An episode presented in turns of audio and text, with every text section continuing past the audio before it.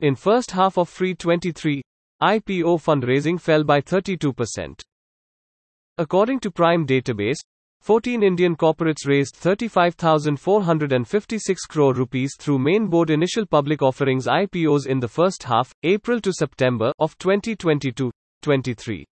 Compared to the 51,979 crore rupees raised through 25 IPOs over the same period in 2021, minus 22, the amount raised is 32% less.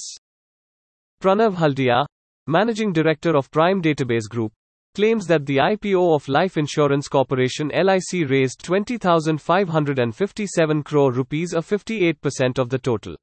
Additionally, the total amount raised for public equity fundraising fell by 55% to 41,919 crore rupees from 92,191 crore rupees during the same time last year.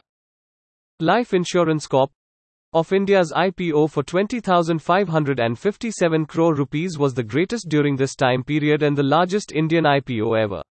Delhivery Rs 5235 crore and Rainbow Children's followed this 1581 crore rupees.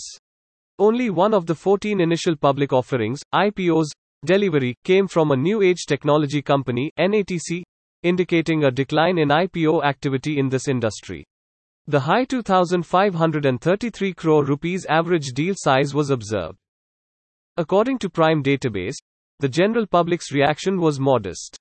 Four of the 14 IPOs achieved a mega response of more than 10 times, including one that garnered more than 50 times, while the remaining three earned oversubscriptions of more than 3 times. Weighing in the oversubscription for seven IPOs ranged from 1 to 3 times. Five initial public offerings, IPOs, in the new HNI market received a response of more than 10 times, which is encouraging. This business news podcast ends here. Thank you for staying tuned to our podcast channel. Keep reading, stay safe.